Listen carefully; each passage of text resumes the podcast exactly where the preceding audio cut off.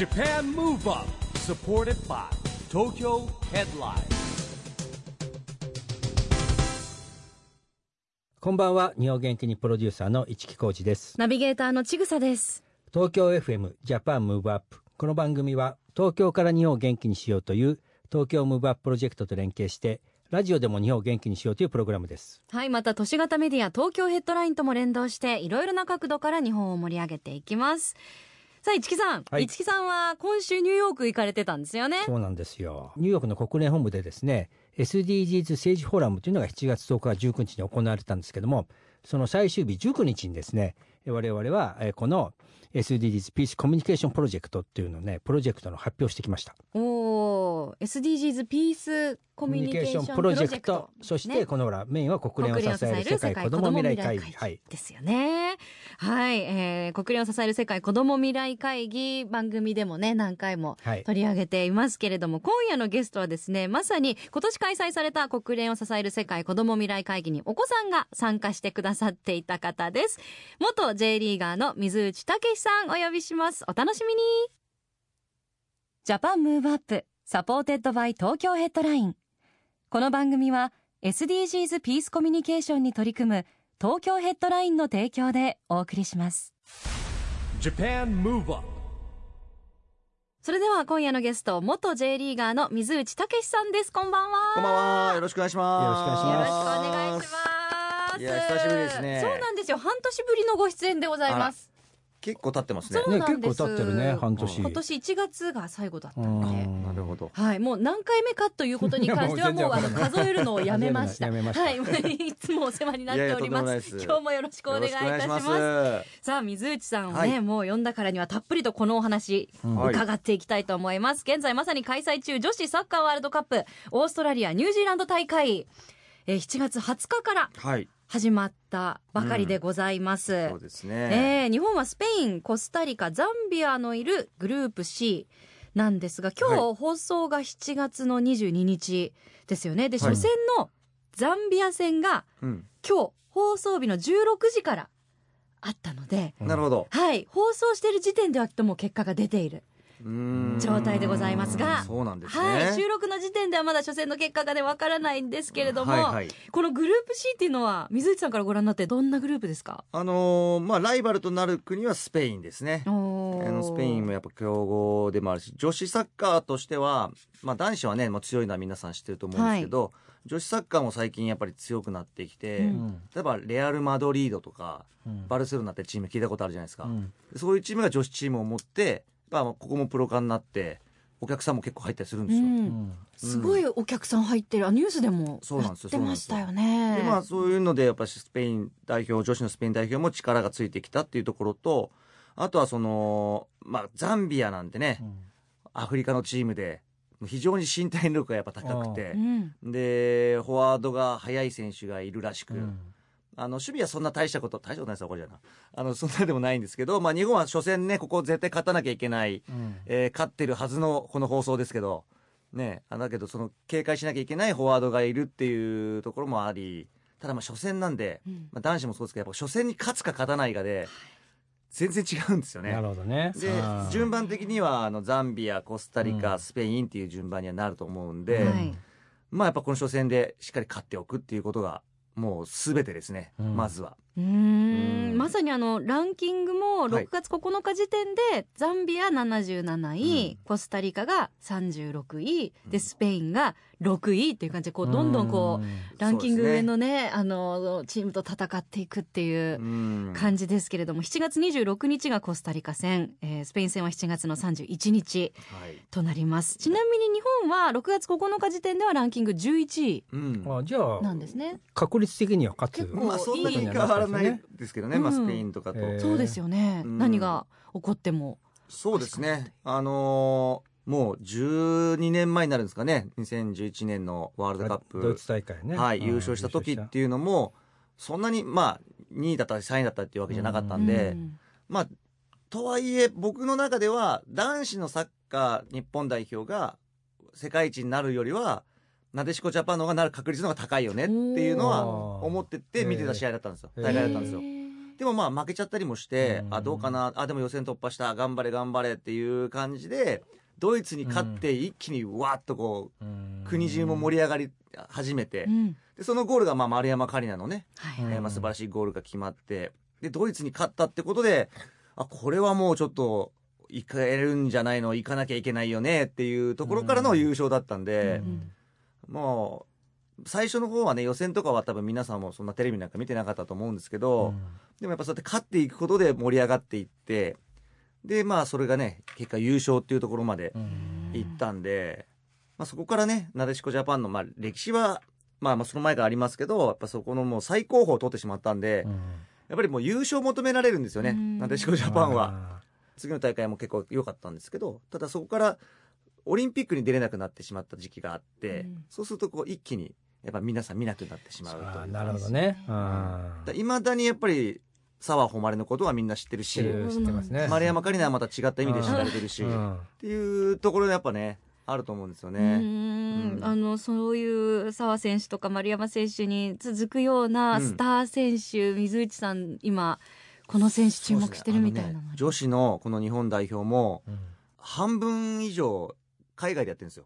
あなるほどね。海外組でじゃないですか。もうさうん男子はねもうほぼほぼ海外でやったりしますけど、女子も本当多くて、あのイタリアに行ってたりとか、うんイギリスイングランドに行ってたりとか、あとはアメリカに行ってたりっていう本当に向こうでも中心選手として活躍してるんですけど、でもそんな中ね日本にも WE リーグっていう日本の女子サッカープロリーグが、うんえー去年まで、えー、2回2年間2年間というかねこの前2年目が終わったんですけどでそこで優勝したのが三菱重工浦和レッズレディースという、まあ、浦和レッズの女子チームなんですけど、でこのチームはねこの前 WE リーグで優勝したんで優勝記念パーティーなんかもあって、うんえー牧師会なんかやっちゃったんで。すごいじゃないですか。いや、すごくないですね。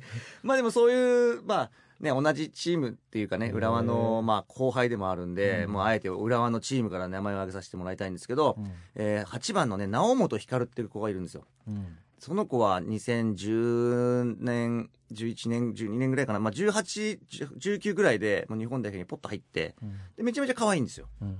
うん。で、ただ、代表でワールドカップっていうのはなかなか縁がなくて、オリンピックもそれなかなか出れなかったんですけど、今回、こうやって本大会のメンバーに選ばれて、で、浦和で記者会見したんですよ。で、レッツ4人選ばれてるんですけど、みんなこう、いろんな思いを言ってるじゃないですか。で、この直本は号泣しちゃって、うん。もう、すごい、もう、うえってなるぐらい泣いて、まあ、それだけ喜んでもうここにかけてましたっていうね、思いもあるし、もうん。う逆に言うと、その上から数えてもメンバー的に、年齢的にも上の方なので、まあ、中心選手となってかなりやってくれるんじゃないかなと。で、彼女はあの、フリーキックとかコーナーキック、そういうキックも多彩なので、彼女からこう、行くボールがセットプレーでゴールが決まるっていうパターンもかなりあるんじゃないかなというところで、ぜひ注目してください。はいあとね、もう一人ね、こう清家紀子って子がいるんですよ。ええ17番。清家紀子そう、選手清家。中畑清の清に、はいはい中畑清家に、あの、高、高に、高野花の高に子でうん、紀子って子がいるんですけど、うん清家紀子いいお名前もう説明が昭和ですね。そうなんです。で、この子も、あの、この最後 WE リーグ、絶好調で終えたんで、うん。スピードあって。で、こういう子がやっぱりチャンスは作ってくれるんじゃないかなとうんいうところで、ぜひ注目してください。はい、ね。もうね、女性の時代ですから、今ね。男子に関しては、はい。あの日本代表の新キャプテンにはい。遠藤航選手が就ああ任したとですね。これもまた注目を浴びてますよね。そうですね、まあ、遠藤航は僕の地元の後輩で、ええはい。えー僕があの、もう30年近くやってる水内杯っていうのがあるんですよ。はい小学校の。うん。に出てたんですよ。すごいね、それもで、渡るに、渡る遠藤航がレッツに移籍した時に、うんインタビューする時に、渡る水内杯って出てたでしょ？って言ったら、うんはい、やってましたね。うん。その水内なんだけどって言ったら、そうなんですか？え知らないの？ちゃんと先生たち説明してよっていうね。あええ。そっかでも小学生の頃とか特に名前とかそうそう。ねなんかなんとか杯とか言わ今日はれても水内杯の試合だからっていうだけで行でくだけで。ねそうですなんか大会の名前みたいな認識しかないかもしれないですね。で渡るはもう今ちゃんと自分で、まあ、遠藤って名前が多いので、うん。遠藤渡るカップっていうのもまた地元で。あー。ええ偉いですね。えー、そうなんですね受け継がれていってるんですね、はいなんかその精神がね。遠藤のやっぱりパフォーマンスも非常に高いですからね。んええじゃあもうキャプテンとしては？そうですね。なんかこう、声に出して行くぞっていうタイプじゃないですけど本当もう黙々とこうプレーをして、うんまあ、背中を見せてやるタイプですね。侍ジャパンの現状はどうなんですか？現状は、えー、と1月にアジアカップがあると思うんですけどこの前あの森保監督とはばったりあまああのスタジアムで会って少し話したんですけどあのこの前串カツ田中にいたでしょなんて話して、ね、情報入ってますよなんつって。えマジで？なんてね、ええ そんなのどうでもいいんですけど。まあでもあのサッカーあ A 代表も、えー、と9月かな、えーヨーロッパにあヨーロッパじゃヨーロッパか。遠征したりとか、うん、いろいろやっぱそう強化試合を得て1月にアジアカップが行われるはずです。はえい、そしてそのまた先に2026年ワールドカップがまそうですよ。たね男子アメリカカナダすメキシコ。ぐですよね。今回11月だったじゃないですか去年の。だからもう早いですね。半年その後ろ倒しなんで、うん。もうね3年後っていうか、すぐって感じですよね。そうそう。パリオリンピックもまた違った意味で早いですけどね。あ確かに。3年しかないっていう。確かにね。来年来年オリンピックだもんねそうもですそうなんですよ。毎年毎年なんか大きいスポーツの祭典とか大会がだんだん分かんなくなってきねえ。たよあああそう最近はねもう。バスケもそうだしねラグビーもさて注目されてる、そうなんですよね。ででみんなプロ化してるからね。そうなのねリーですよ。ね目が離せませんが、うん。さあ、えー水内さんから後半もまだまだお話伺います、はい。ではここで日本を元気にする一曲。今回は何の曲にしましょうか？ああのうちの次女とえー5歳の息子も大好きなんですけど BTS で「ダイナマイト Japan Move Up やっぱり特に夏聞くと元気になりますねこの曲はね。ね。あ夏の曲なんですね。ああなんか夏の曲っていうかわけでもないんですけどなんか夏出た リリースされた曲。あそうなの？うん、夏っぽい歌みたいなね。ねえ。えーお送りしたな水内さんの日本を元気にするリクエスト BTS で「ダイナマイでした。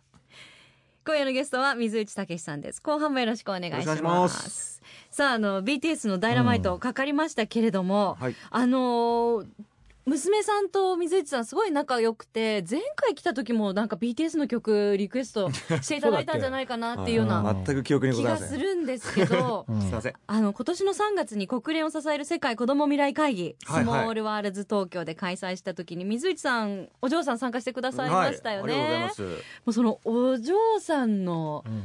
コミュ力がすごくて私本当ですか？すっごい覚えててそれこそ あの同じ組の子、はい。同じグループになった子って、まあ、初対面の子うん。がほとんどじゃないですか、うん。その子たちに「k p o p 好き？K p o p 好き？誰が好き？誰が好き?」みたいなのをみんなに聞いて「そう。そうなんです私 BTS が好き」とかなんか何のグループの誰々が好きなんだけどとかうん言ってもうなんかね中心になって回して回して。夢の課外授業とかで娘さんも一緒に来るんだけど、うん。うんもう面白いもんだって。すごいですよね。めっちゃ面白いもん。元気だ元気だし。私びっくりしちゃった。ででもねちょっとね機嫌悪くなってる言葉とか投げちゃうとうん。って感じな 正直な気持ちに正直な子なんでね次女はねなんかまあ面白いっちゃ面白いんですけど まあ親としては本当にちゃんとしろよと思うんですけどだからこう転校生とか入ってきたりするとあのいきなり「名前なんて名前何?」って聞くじゃないですか、うん。その後50メートル何秒?」って聞く。んです足速いんですようちの娘が、で5年生で今学年で男の子よりも速いらしくて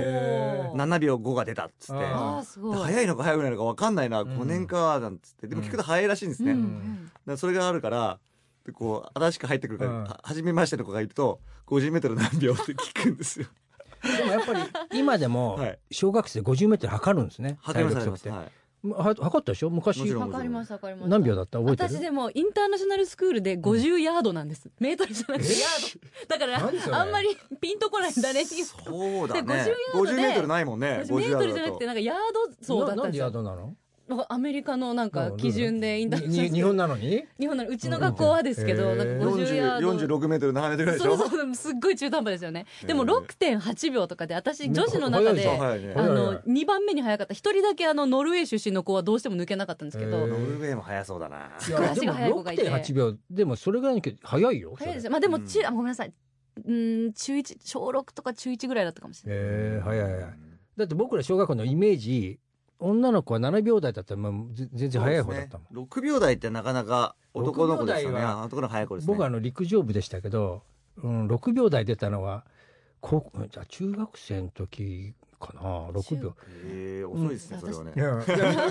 足早いじゃない 僕一応陸上部で、はいで100メートルはあの11秒9ぐらい走ってましたよ。11秒台すごい。うん。であの僕陸上部なんだけど4人平均的速かったから東京都3位になったの。一人一人は入賞とかしないんだけどあの頃からやっぱ、ね。ババトンパスとかそういうのはいが上手だったんですね。ねえなんか蘇りますね。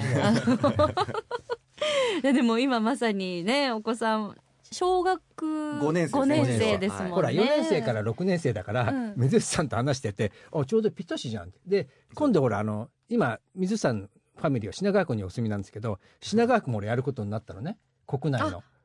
子供未来会森沢さんって新しい区長になってうん。品川区もやりますってなったんでで今5年生だから一応6年生まであの出れるじゃん。はいはいはい。あじゃあまた参加しまた お願いてます。でもすごい楽しかったって言ってあのいとこも僕のうちの姪っ子もね、はい。一緒に参加したんですけど二人ともすごい楽しかったって言ってました。ぜひぜひお願いします。で今ちょうどほらこれ7月22日遅うじゃないですか、うん。僕ら今7月19日にニューヨークの国連本部でこのプロジェクトの発表していくんですよ。ねもう BTS も国連本部でやりましたけど ついに僕も国連本部デビューであデビューでもないか。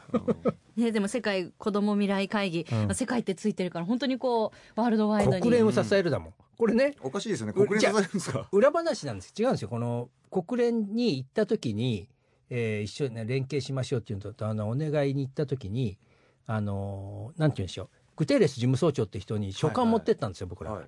そしたら英語に訳したらこれはダメだって言われたの。うん。これ直せって直すには俺たちがリーガルチェックしてやるからちょっと待っとけって言われて英語のタイトルが戻ってきたんですよ。ここれでやりなさいって。うん。で訳したらこれ国連だから訳すのも一応 OK もらわなきゃいけないんですよ。う、んで訳したらベタにこの国連を支えるなと。なるほどね。あへとー。いうか子供たちがこれ支えるんだなっていう意味ですよねっていうのでまた僕はまたポジティブに捉えだから国連に行って発表して国連を子供たちが支えるんですよ毎年メッセージ持ってきますみたいな。へえなんでまあ国連ニューヨークの本部が、まあ、正式にこの称号を認めてくださったっていうこ称号っていうかとですよねタイタイトルを、ねうん、これね認定なんか難しいんですよ言葉がね。だからえ言われたのはリーガルチェックするからえーまず僕らが持ってったのがきっかけなんですよ。この表現じゃダメだって言われた。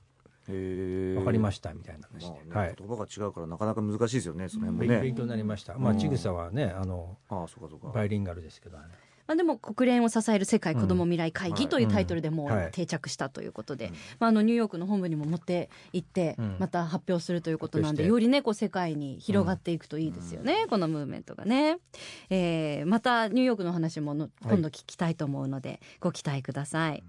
え水内さんは、はあのお子さん本当コミュ力高いですけど水内さんから何か教えることとかあ何のこうした方がいいよってアドバイスすることはないんですか？ないですね。自然にああなった。挨拶はしましょうとか、はい、最近口が悪いんで、ええ。学校の先生からも言われたみたいでちょっと言い方がきついのでみたいな。ダメなんですねまあでもほらは奥さんもねだってアナウンサーですし水内さんも言葉のプロこういうしてますし、い。まあ、基本的に二人とも明るいじゃないですか。い やまあまあそうですね。もうだからそういう中で、まあ、また水内さんちのお子さんみんな明るいですよ本当に、ん下のお子さんも？下のお子さんは男この子で男の子、うん。お男の子が一番もしかしたら静かなんじゃないの？そんなことない、まあそんなこともないですけどね。まあでもみんな5歳ずつ離れてるんで、うん。なんかちょっとあの兄弟っていうよりはなんかまあ独立してますねみんいい離れ具合ですね5歳5歳まあそうですね。大変変ですけどね。うん。まだまだこれから そっかう一番上と一番下はじゃあ10 10歳歳離れてるってことですもんね、でも私も姉と8歳離れてるんですけど、うん。結構離れてるとあのちっちゃい時はもう絶対的姉の権力で絶対逆らえないんですけど、なんか離れすぎてると、あの喧嘩しないもん。そうなんですよ。あんま見学しなくなってめちゃくちゃ仲良くなります最終的に。うだうちはだから長女は当然一番下の、ね、弟は可愛がるんですけど次女は面倒くさいんですよ。あー まあいろいろね弁が立ちますからねね。ね次女はね。そうね喧嘩する今度お嬢さんもぜひあのいつかスタジオに 子供ゲストで。あ子供ゲストね。遊びに来てください。やめた方がいいと思います。でもそんな賑やかなご家庭の水内さんですが、はい。あの YouTube ももう今ね人気でいろんな企画されてますけど人気はないやいや人気人気。だって新しい企画もスタートして。筋トレしてるんですよ。ねえ。は筋トレ1年間やるんですか？いそうですパーソナルで。うわー。今ちょうど3か月ぐらいなんですけど、はい。だからまあ本当基本でベンチプレスとうんかスクワットとか、うん。まあ、今日も行ってきたんですけどさすがやっぱこの肩周りとかはついてきましたね。当たり前ですけど、だけど食生活は変えないっていうスタンスでうん。でまあさお酒も飲むし、もともと夜はお米とか食べないんでそんなに。まあ朝はお米しっかり食べるけど、でも長女がいきなり「私十何穀米がいいんだよね」って言い始めたから「うん。おいいね。じゃあ16穀米にしようぜ」っつってうん家族は16穀米になりそんなの食べながらへあとはそう揚げ物も好きだったんですけどでちょっと揚げ物だけは気をつけようかなと思って、ぐらいです。そうなんですか？はい。へー。揚げ物そんな食べなくなりましたけど、うん。ぐらいです。あとはもうお酒もいつも浴びてますし。今でも最近ねお酒で言うと、はい。僕もコロナで若干変わったのがノンアルコールとのもの増えたじゃないですか。はい、意外と美味しいみたいな、うん。最近ビールだけじゃなくて今すごいですね。ね。ノンアルコールワインとあのかノンアルコールビールを一杯グッて飲んじゃえば、うん。そしたら次からハイボールできるんですよね。それ僕僕もそのパターンで、ね。う んそうなの。そっかそうするとだいぶやっでなぱプリでもン体とかが夏,、セーブできる、うん。夏だとやっぱビール飲みたいんだよねなんかそうですねねだ今ノンアルコールビールも美味しくなりましたよだから、ねでもあの最終目標としてはどういうボディに水内さん？いやー武田真治には勝てないと思うんですけど。近い形には。あれあそこになるにはだってもう本当にその食事制限もそうだし、ねい。ろんなことをするんですけど、うん。だからじゃあ1年間このスタンスでうん。やってみてどうなるのかなっていうところはだけですね。もう視聴者の皆さんとお楽しみにみたいな最後そうです。でも筋トレはでも本当前向きになれますよ。よくまあ筋トレする人の話するんですけど、あの気持ちも前向きになるし本当にだって別に20回も30回もバーベルやるわけじゃないんで、うん70キロじゃあ3回上げようかみたいな、最初は、えー、と60キロがやっとだったんですよ、うん。久しぶりにやって。うん。だけど今70キロが何回か上がるようになって、へー。やっぱそれ筋力がついてるよってことなんで、うんなるほどね。年内に100上げたいですねなんて言われて、へえ100までいくとすごいですよねでもね。そうですね。ん。こう成長がね自分で分かるっていうのをやればやるほど成長できるっていうのはうん楽しいですよね。で。すよ。えー、なんかおすすめの筋トレ方法ありますか？この夏。素人がやれるえー。スクワットじゃないですかスクワット。スクワット。あスクワットは誰でもできスクワるからね。ットの方がいいと思いますよ。うん。で、どその筋トレでも、バーベルってまあ上じゃないですか、上半身じゃないですか。でもスクワットって下半身で一番大きい筋肉なんで、で、ここを刺激すると結構食べてもいいですよって言うんですよ。へー。あの消費するから食べないと逆に、あの、クラクラってしちゃうらしいです。ああなるほど、まあ確かに股関節もねこう鍛えられるし、うん。だからその筋トレやる人たちっていうのは、あの、今日なんか食べたいものがある時は、スクワット多めに追い詰めるらしいです。追い込むんだって。へそれでバーッ食べて。ああそうすると太りづらいっていう。それいいですーね、まあ僕もプロレス好きだったから昔、うん。猪木ファンだったからヒンズースクワット100回ぐらいやってましたからね、うん。そう100回すごいですね。うん。100回ぐらいできるよ。えー、スクワット。プロレスは何千回ですよね。そう。もうずっとやり続けても汗がベベタベタになるみたいにね、ヒンズースクワットへえじゃあちょっと夏ねあのコロナも落ち着い。てきましたしなんか飲み会とか食事会が脱ぎませんよあるってい。う時はええちょっとスクワットしてあスクワットねあそうそう食べる前にね食べる前にねそうそうそうそうそうぜひしてから皆さんスクワットしてから食べて前にスクワットじゃない汗かい。ちゃってねもう疲れちゃったみたい。なじゃあちょっと次会う時はどうい。うまた体に変化があるのか楽しみにね半年後だったらもう終わってますからね多分ねそうですよあー気ねがつい。たら呼んでください。よはい気がついたらはい。そうね。呼んでくださいよもう1月じゃ次半年後ってあちょうどアジアカップ前ですね。ね。あじゃあその頃に、うん。ねはい。できればあの1週間前に連絡してもらっていいでか？ですすね。今回ちょっとギリギリ、はい。まあ前日ですよ。まだ前日前日にちょっと電話してるっていうね。すいません。困った時の水内さんだみたいなそこで空いてるっていうね。もう奇どんだけ跡の暇なんだいやいやいやいやいやそんなことない。本当いつもありがとうござい水内ますさんが空いてる曜日を選んでるんだよ。相性がいいんですよ、うん。多分番組とありがとうございます。ありがとうございます、えー、次来ていただくのも楽しみにしております、今夜のゲストは水内武さんでしたありがとうございまありがとうございました。Japan Move Up ここで都市型メディア東京ヘッドラインからのお知らせです。東京ヘッドラインのウェブサイトでは、ウェブサイト限定のオリジナル記事が大幅に増加しています。最近の人気記事は、 WOLF HOWL HARMONY、立川立秀スイートレインフル武者修行、ウルフにしっとり。 Crystal Kay こんなラッキーなことはない、ドジャースタジアムで日米の国歌を独唱。 SixTONES、京本大我が音大生役で映画単独初主演。仕事の隙を見ては必死にピアノ練習をする毎日。長野めどうだとドヤ顔を披露しアピールしたのは新 CM で白モス復活をお祝いなどがよく読まれていましたその他にもたくさんの記事が毎日更新されていますのでぜひ東京ヘッドラインウェブをチェックしてくださいね。Japan Move Up 今日は半年ぶりにね水内武さん来てもらいましたけども、えー筋トレを始めたということでですね1年間だからもう始めて半年だからまた市木さん半年後に呼ばれたら終わっちゃうよって言われたんでね。次は忘れないようにねちぐささん。私が、私が声僕僕は忘れちゃうと思うんで。わかりました。え言ってくれます？私があの思い出させます。そろそろですよってそろそろですよ言います。はい。いやでも本当こうねいつ来ても新しい何かに いつもチャレンジしてるからす水内ごいですよね。大将からも筋トレ行そうなってなんんかですよ YouTube いろいろねえ。まあ次の結果も楽しみですけど、はい。終わった後にまた新しい何をするのかっていうのもうん。楽しみにしたいと思います,、楽しみですさあジャパンムーブアップ今週はお別れのお時間ですが次回も元気のヒントたくさん見つけていきましょう。はいこれからもみんなで知恵を出し合って日本そして世界をつないで地球を元気にしていきましょう。ジャパンムーブアップお相手は市木浩二とちぐさでした。この後も東京 FM の番組でお楽しみください。それではまた来週。ジJapan Move Up supported by Tokyo Headline。この番組は SDGs ピースコミュニケーションに取り組む東京ヘッドラインの提供でお送りしました